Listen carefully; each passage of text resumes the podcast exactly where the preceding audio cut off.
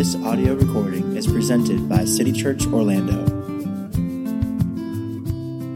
Again, let me welcome you uh, to City Church. Glad that you're here. If you're visiting with us this morning, potentially for the baptism, or you're just here for the first time, uh, we're in the middle of a long series on the Gospel of Mark. We're basically going through word by word, verse by verse, chapter by chapter, section by section, just covering this, the Gospel of Mark. Mark, just so you know, if you're new to the Bible, is the first gospel written. Uh, the Gospels uh, are called Matthew, Mark, Luke, and John. They're at the beginning of the New Testament in your Bible. And the Gospels are the stories uh, recorded to the Gospel writers by eyewitnesses who watched Jesus' life, his ministry, his death, and his resurrection. And so Mark is the first Gospeler, the first one to capture the eyewitness account, primarily of Peter, uh, because the eyewitnesses who saw Jesus both in his life, ministry, death, and his resurrection, those folks who witnessed him were beginning to uh, die off. They were beginning to die physically. And so Mark was motivated to capture this incredible good news and put it into the form of a gospel by the power and inspiration of the Holy Spirit. And so uh, this is what Mark was up to in writing his book. Uh, we are uh, talking through the Gospel of Mark because we're trying to understand who the real Jesus is. It's very popular in our day and age to just kind of make up the Jesus that you want for yourself or take one or two verses or one or two things that he said and just sort of build a Jesus around about 1% of who he actually was, who he actually is. And so we're going through the entire gospel to make sure we hit all of his life and teaching. But not only that, um, we're going through uh, because it's just good for us to learn how to read through the Bible together. It's just good for us to learn the discipline of reading uh, daily, weekly, monthly, and annually. And so this is the section that we're in in our series on the Gospel of Mark. We're in the last section. Chapters 11 through 16 uh, tell of the last week of Jesus' life. And so while Mark went incredibly fast from chapter 1 through uh, the middle of chapter 11, he is now slowing down and he's going in detail through Jesus' last week. And in particular, we're in chapters 11 and 12. And in chapters 11 and 12, if you recall, Jesus entered into the temple, he condemned it, he cursed it, he cleansed it. Ever since that day, the Monday of Holy Week, the Monday of the Passion Week, um, ever since that time, the Sanhedrin decided, those who were the authorities in the temple decided they had to be rid of Jesus, that he was messing with their life. He was messing with their existence. He was taking power and control from them, two massive idols that they worshiped and they lived by. And so when Jesus came back in the temple on Tuesday, the Sanhedrin themselves, the most powerful men in the temple, the Sanhedrin themselves came up to Jesus and they questioned him about his authority. When Jesus was not um, when he was not scared by them, when he was not pushed away by them. In fact, when he won in that argument, the Sanhedrin began to send wave after wave of attack on Jesus, trying to discredit him. It says at the end, uh, at the beginning of chapter 12, at the end of that time with the Sanhedrin, that they decided that they had to, they had to destroy him. They had to be utterly done with him. And so the Sanhedrin first sent uh, the Herodians and the Pharisees. This is the first wave of attack to discredit him so that the crowds would not be so wild about him, so that they could, in fact, arrest him, be done with him, put him out of their misery, and in so doing, not lose the crowd's approval.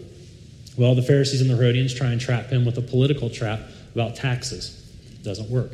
So then they send the Sadducees to try and uh, impale Jesus or make him look ridiculous on a theological question about the resurrection or the afterlife um, that time when we will move into the new heavens and the new earth. And that didn't work either. Jesus was like, You don't know the power of God and you don't know the scriptures, and that's what's wrong with you.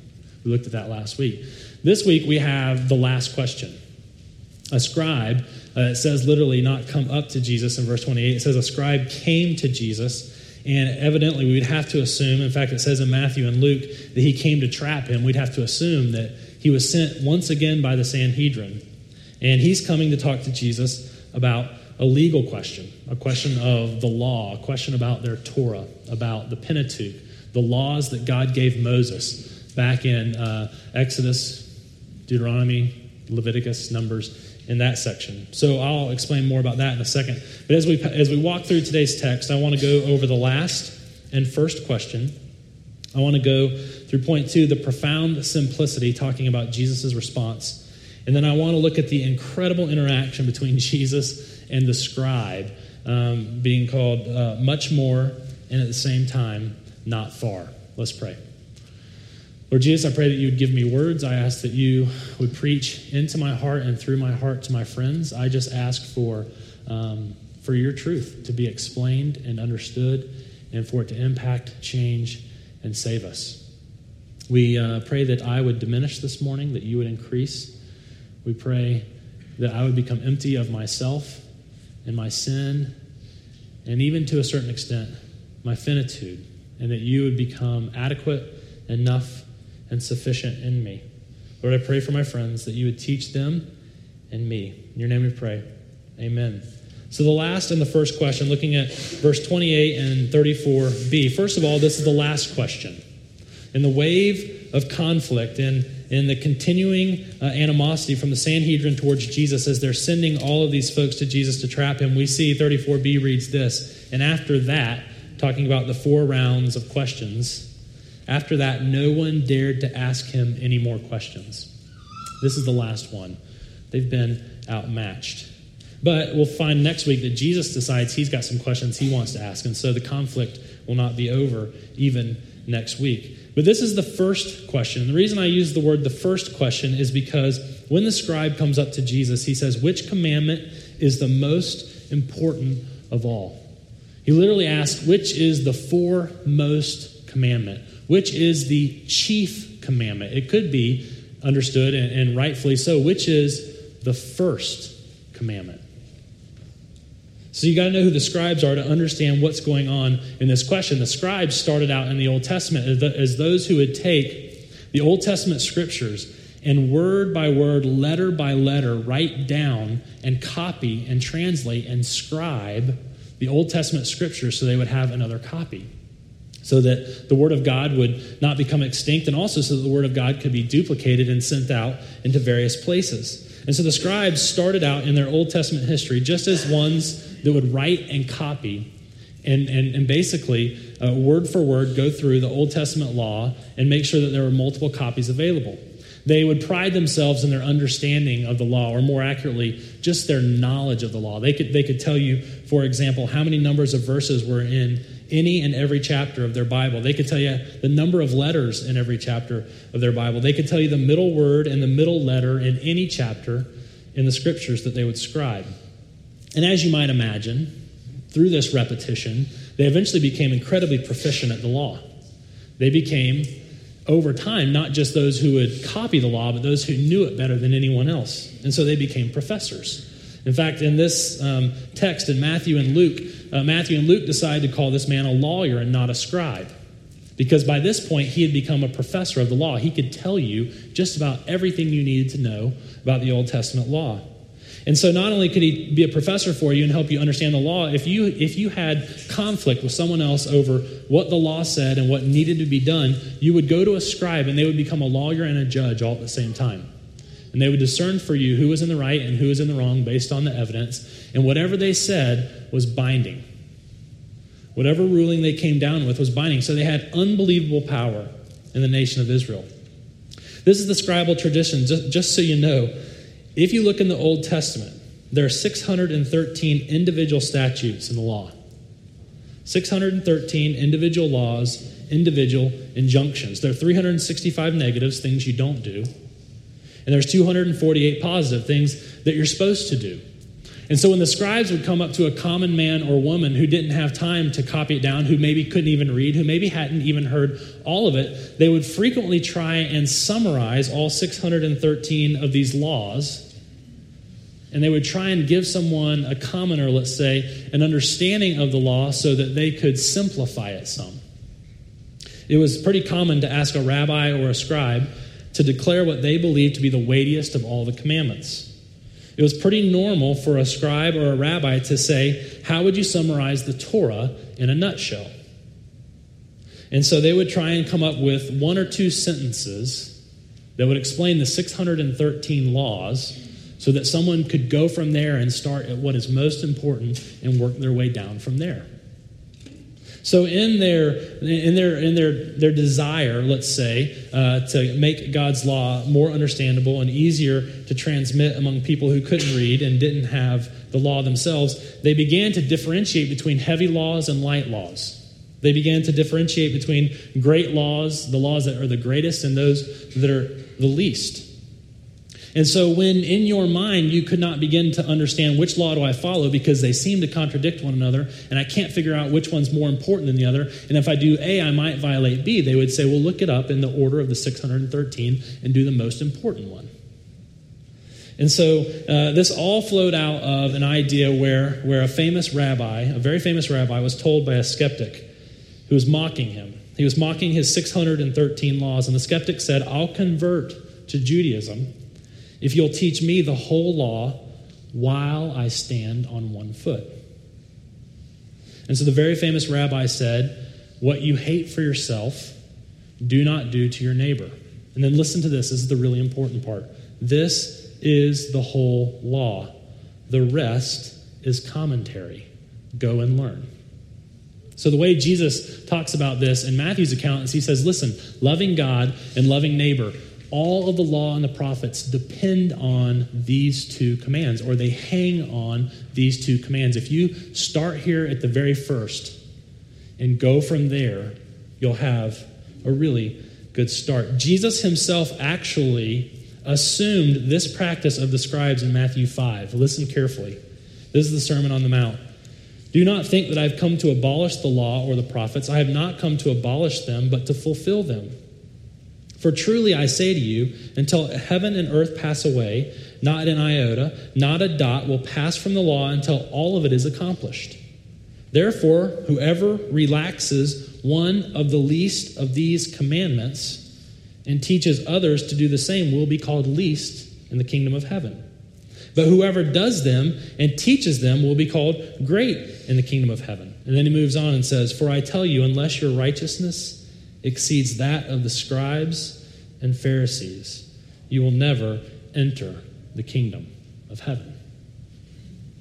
So here's the logic and the flow. The scribe, as you recall, has been sent by the Sanhedrin to go and try and trip Jesus up, to test him, to see what he might say is the most important commandment. He walks up, and our text tells us that he heard them, being the Sadducees and Jesus, disputing with one another. Remember last week, they're arguing over resurrection.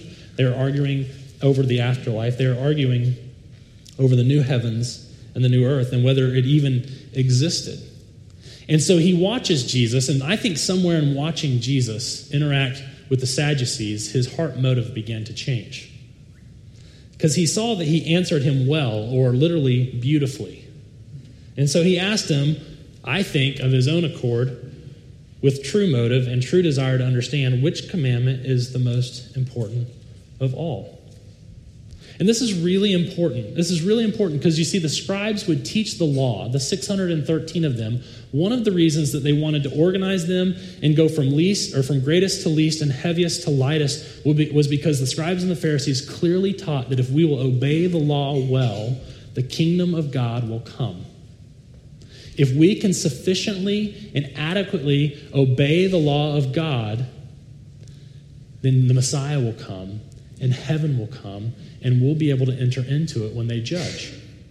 And so for the scribe, it is a matter of life and death. It's up to his obedience and the obedience of the nation for them to enter into this eternal life that Jesus has just talked about. So Jesus has just told the Sadducees listen, there is going to be an amazing afterlife with no death, no sin, no sadness, no nature turning on nature, no nature turning on humanity, no humanity turning on humanity, no humanity turning on itself. And, not only that, it's going to blow away the categories of your mind. That your concept of marriage and getting married now is so much like a caterpillar compared to a butterfly of what you will experience in heaven. It's just going to be amazing. And the scribe says, Tell me which is the greatest commandment because I want to be there. So that's the last question of the Sanhedrin who are trying to put Jesus out of their misery. It's the first question for the scribe. In other words, it's the chief question. It's how do we organize the Torah? How do we obey it? How do we earn this resurrection? So let's look at 29 through 30 through 31. The profound simplicity of what Jesus says. Jesus answered, "The most important is this. First, let's just stop and realize that he confirms their language and their premise. He doesn't say, dumb question. He doesn't say, rules schmools. He doesn't say, don't be a legalist. He doesn't say, I'm not going to clarify for you. He doesn't say, oh man, how narrow of you to think that there's, there's one rule that's binding on all humanity. There are all kinds of ways, there are all kinds of rituals. You just need to find the one for you. But Jesus starts with a very clear premise. A very clear premise. Do you see it? The most important is this Hear, O Israel, the Lord our God, the Lord is one. This is his premise. There is a God, there's one God. He has no parallels. He is not in a pantheon, he is not in a competition. He's clearly the creator of the universe. But not only that, not only is he one God, he is our God. He has entered into covenant with us, his people. And so he is unique in being the one God, and he is relational, and he is our God. And then he says this, quoting Deuteronomy uh, chapter uh, 6, verses 4 and 5, what is known as the Shema. And you shall love the Lord your God with all your heart, with all your soul, and with all your mind and with all your strength. And the second is this you shall love your neighbor as yourself. Again, he affirms their premise. There is no other commandment greater than these. So Jesus quotes Deuteronomy 6, and then in the second, in verse 31, he also quotes Leviticus 19. So we'll take them separately. If you just want a very simple answer to what the scribe said, how do I earn eternal life? Jesus says, Take your 613 and boil them down to this love. In a word, love. In a couple of words, love God and love neighbor. In a few more words, love God supremely and love neighbor equally. So, first, love God supremely. It doesn't just say love him with all your heart, it actually says love him from all the heart of you. Love him from all the soul of you. Love him from all the mind of you. Love him from all the strength of you. Everything that you are in your being is to be given to him in love and loyalty. In the historic context of the Shema, what is actually happening what is actually happening in, in, um, in, uh, in the Shema in Deuteronomy chapter 6 is if you follow what's happening in that chapter, it says, listen, this is what God has done for us. He chose us, He sustained us, He delivered us from Egypt, He kept us alive in the wilderness. He's about to put us into the promised land, one we did not make, one we did not cultivate, one we did not plant. He's going to kick our enemies out from us. He's going to tie our hands behind our backs to make sure we know that He's the one doing it.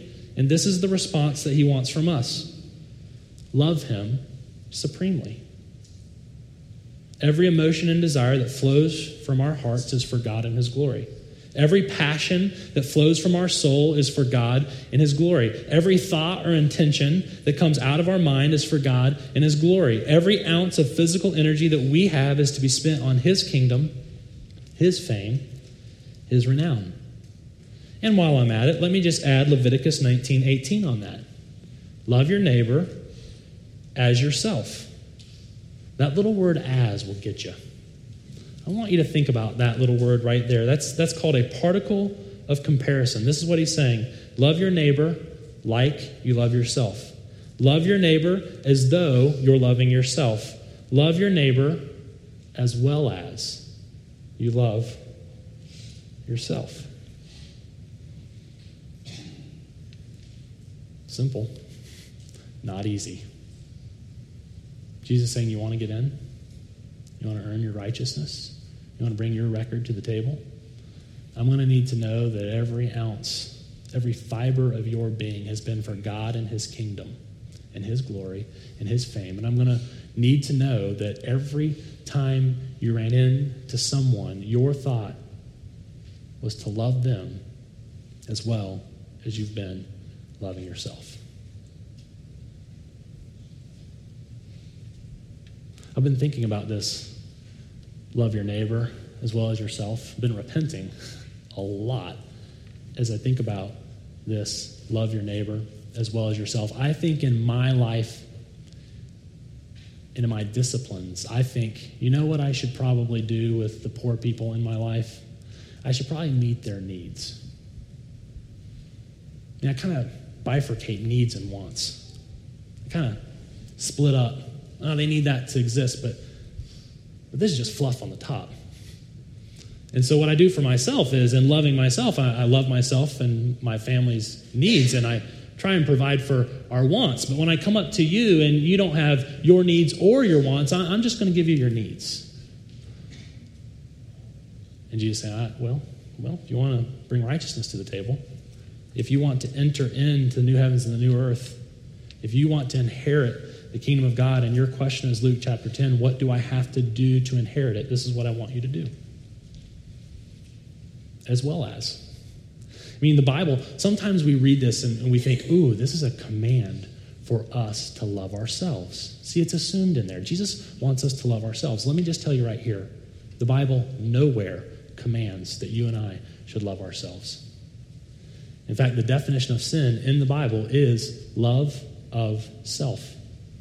And so, what this command assumes is that as sinners who love to love themselves, we should take that creativity, that passion, that ingenuity, that resourcefulness, and turn it for the benefit of other people's needs. You see, the gospel is this it's not that we love ourselves, but that we're so graciously, generously, and abundantly loved by God. Loving ourselves is not even a part of the equation because we're so well loved by Him. I'm not saying that we shouldn't be loved or have dignity or honor as human beings. I'm just saying the gospel takes care of that. This is not a command to love yourself. It's a command to take the resourcefulness of how you take care of your own needs and meet the needs of others. And all the 613 flow from these two love God supremely and love neighbor equally. I was thinking about the small things. What might it mean for me to love my neighbor equally. And in case you're wondering of who your neighbor is, in Luke 10, that's exactly what the lawyer's wondering. He's like, holy cow. It says he desired to justify himself. And so his next question is to Jesus, well, then who's my neighbor? And Jesus responds with the very famous, well known parable of the Good Samaritan. He says, Your neighbor is your worst and most distant enemy, and everyone in between. Spouses, children, roommates, in laws, employees, employers, city officials, city trash collectors, the person I'll negotiate with this week in business, the person I'll buy a car from next week. I always wondered why we, never mind. The person from my past who has betrayed me, everyone. Thinking about the small things on Friday night at the mall. I took our children to the mall. They love to go to the mall. Millenia, there's that circular place in the middle of the food court with a bouncy floor, and they love to run around. They amuse themselves for hours on end, and it's good for me because I just get to sit and watch them. But me and a woman came to the line at Chick fil A at the same time, and she is carrying a child and has one in tow. I'm like, okay, I think I'd like to go first, so maybe I'm supposed to let her go first. And then my kids didn't want Chick fil A, so I'd already bought them what they wanted from the person who gave them a sample. So, like, you know what? If I wanted that, I, that's probably what I'd like to have. So I guess to love them as well as I'd love myself is to get them that. So I'm getting my Chick fil A. The lady orders this food not just for her and the two she has with her, but for a whole family. Like idiots to have five children. And, um, like, you know, Trisha was there. There was a guy behind her who said he believed in Jesus, who was a pastor. I'd want him to carry those trays for her. So, with a long line behind me, I grab the trays, I take them to her table. She was a little freaked out by the weird guy behind her grabbing her trays. I go and get back in the back of the line. Finally, get my food. I sit down. My kids are sitting there. All because of this sermon. All because of this text. Um, we don't like this food that you got us very much.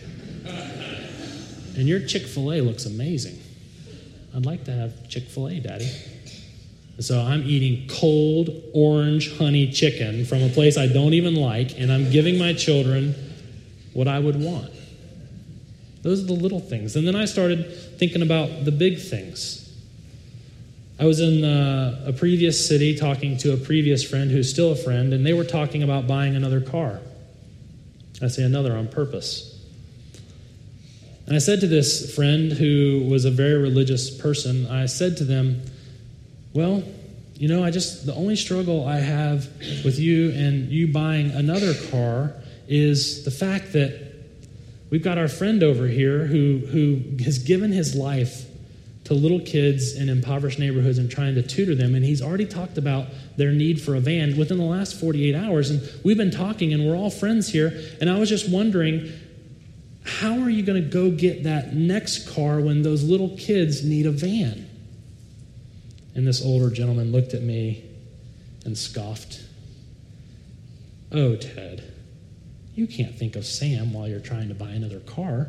You'll never buy it. And I said, Exactly. This is what God wants out of us. I said it's profound simplicity, and I think it's profound for at least several reasons. Because of time, I'll just give you the last one. I want us to see the biblical connection between loving God and loving neighbor. Listen to this a wholehearted love for God necessarily finds its expression in a selfless concern for another man. Love of neighbor is the logical and natural outgrowth of a love for God. They go together, they can't be separated. Jesus says, I give you these two commandments, and they're greater than any one command. Nowhere in the Old Testament are these two put together. This is radically new. And Jesus is saying you don't get to grade your own work on love for God your love for God will be expressed in sacrificial, equal love for other men, or you don't have love for God. Don't think I'm right about this? Loving God is the prerequisite to loving your neighbor, but loving neighbor is proof that you have love for God. John 21, three times, Jesus says to Peter, do you love me? So the divine says to the human, Do you love me? And his response all three times is, Yes, Lord, you know I love you. And what does he say to him? Oh, good, let's have some fuzzy prayer times together.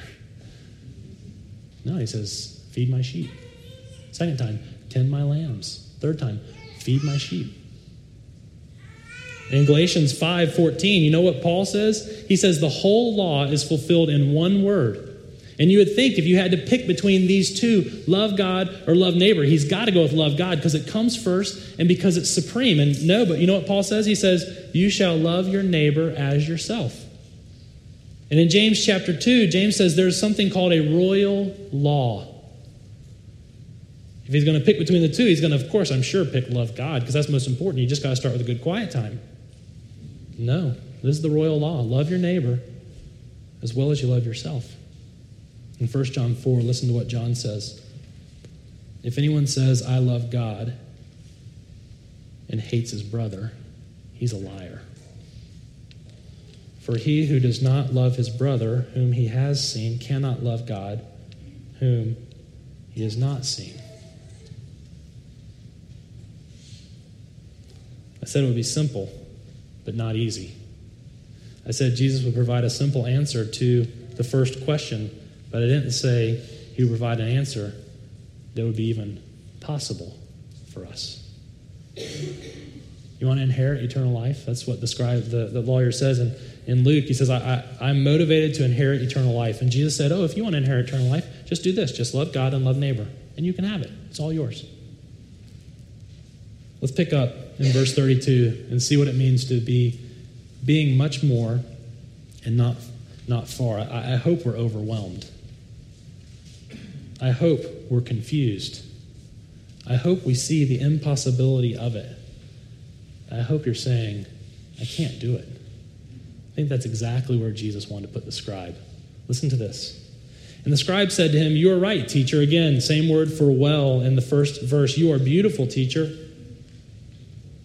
He goes on and he basically says the same thing Jesus said.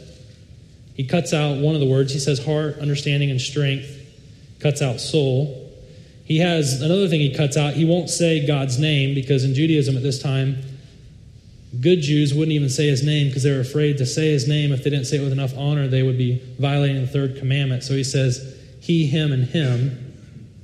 But then he adds one thing. He adds one thing. And if you look down at what Jesus says, Jesus says he answers wisely or brilliantly or intelligently. This is what he says that's in addition to what Jesus taught that Jesus enjoyed. Loving God and loving neighbor, verse 33, is much more than all whole burnt offerings and sacrifices. You know what he just said there? He said, What you commanded in the first commandment is much more than what I've been doing. What you just commanded in the first and second commandment is a long distance between where I am at and where I'll have to be. Jesus, he says to Jesus, as they stand in the temple with people walking by with whole burnt offerings and sacrifices, he says to Jesus, What you're teaching is a lot more than what we're doing. He's basically saying, I'm a country mile from where I need to be to inherit the kingdom of God. See, the, the Sanhedrin used to say the most important commandment is the one about the sacrifice, because if you'll come here at the three major feasts of the year, you can offer a sacrifice for all those sins you committed in the past. So the most important is actually sacrifice. It's animal sacrifices that we're going to sell you at a slight upcharge. You see, that's a little self serving. Basically, what they were promoting is do whatever you want all year and just come here and sacrifice. And the Sanhedrin says even if, even if we go to having all whole burnt offerings and all sacrifices, what you're teaching as a record of righteousness is much more than what we're doing. Look at what Jesus says.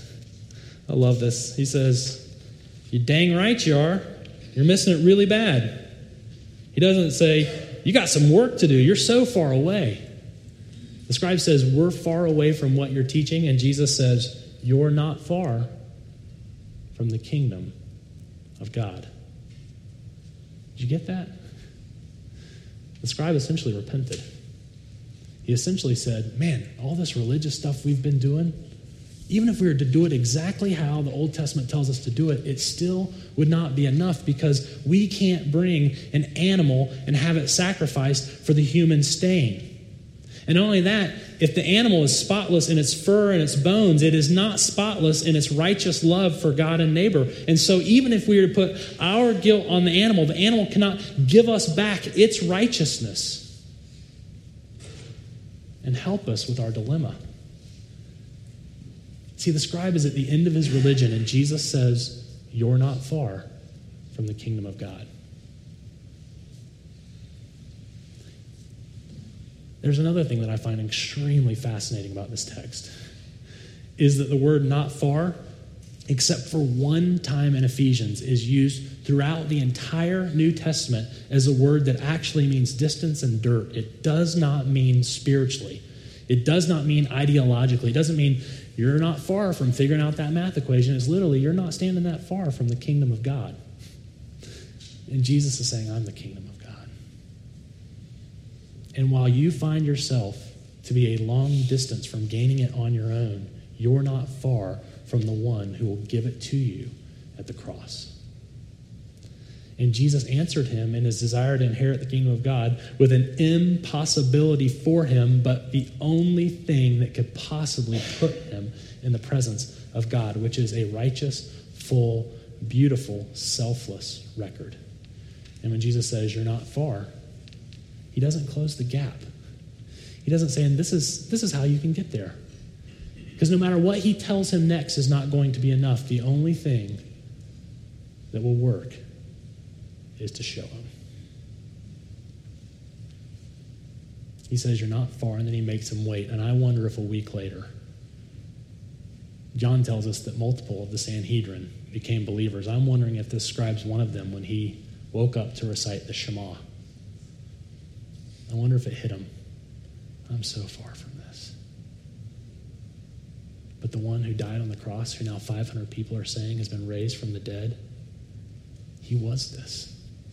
I mean, you'll never find someone who lives a more beautiful life than Jesus. I mean, talk about loving God supremely and loving us as well as himself. He had all glory. He goes through shame so we can have glory. He has all wealth. He goes through poverty so we can have wealth.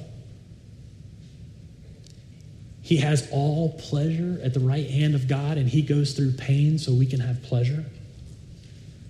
You'll never find in anyone but Jesus loving God supremely and loving neighbor equally. And at the cross, he takes our record of, I'm a long ways away from that, and he gives us his. So it's not just seeing our sin that makes us part of the kingdom of God, that makes us not far. Entrance into the kingdom of God is believing that he was enough for us and that he died for us and that he lives in us. And as he does that, he'll help us to love God supremely and neighbor equally. Let's pray. Lord Jesus, we thank you for this text, and we thank you for yet another way where you loved your neighbor. The scribe had evil intentions for you, and you loved him. We thank you for how you go to die on the cross for your enemy. We thank you for how your worst and most distant enemy is treated with love in your life. And we thank you for that record that's been given to us in the gospel. I pray that you would help us to understand it, to believe it, to be grateful for it, to live out of it, to be propelled into your word, to do into your world, to do good deeds because of what you've given us in the gospel. In your name we pray. Amen.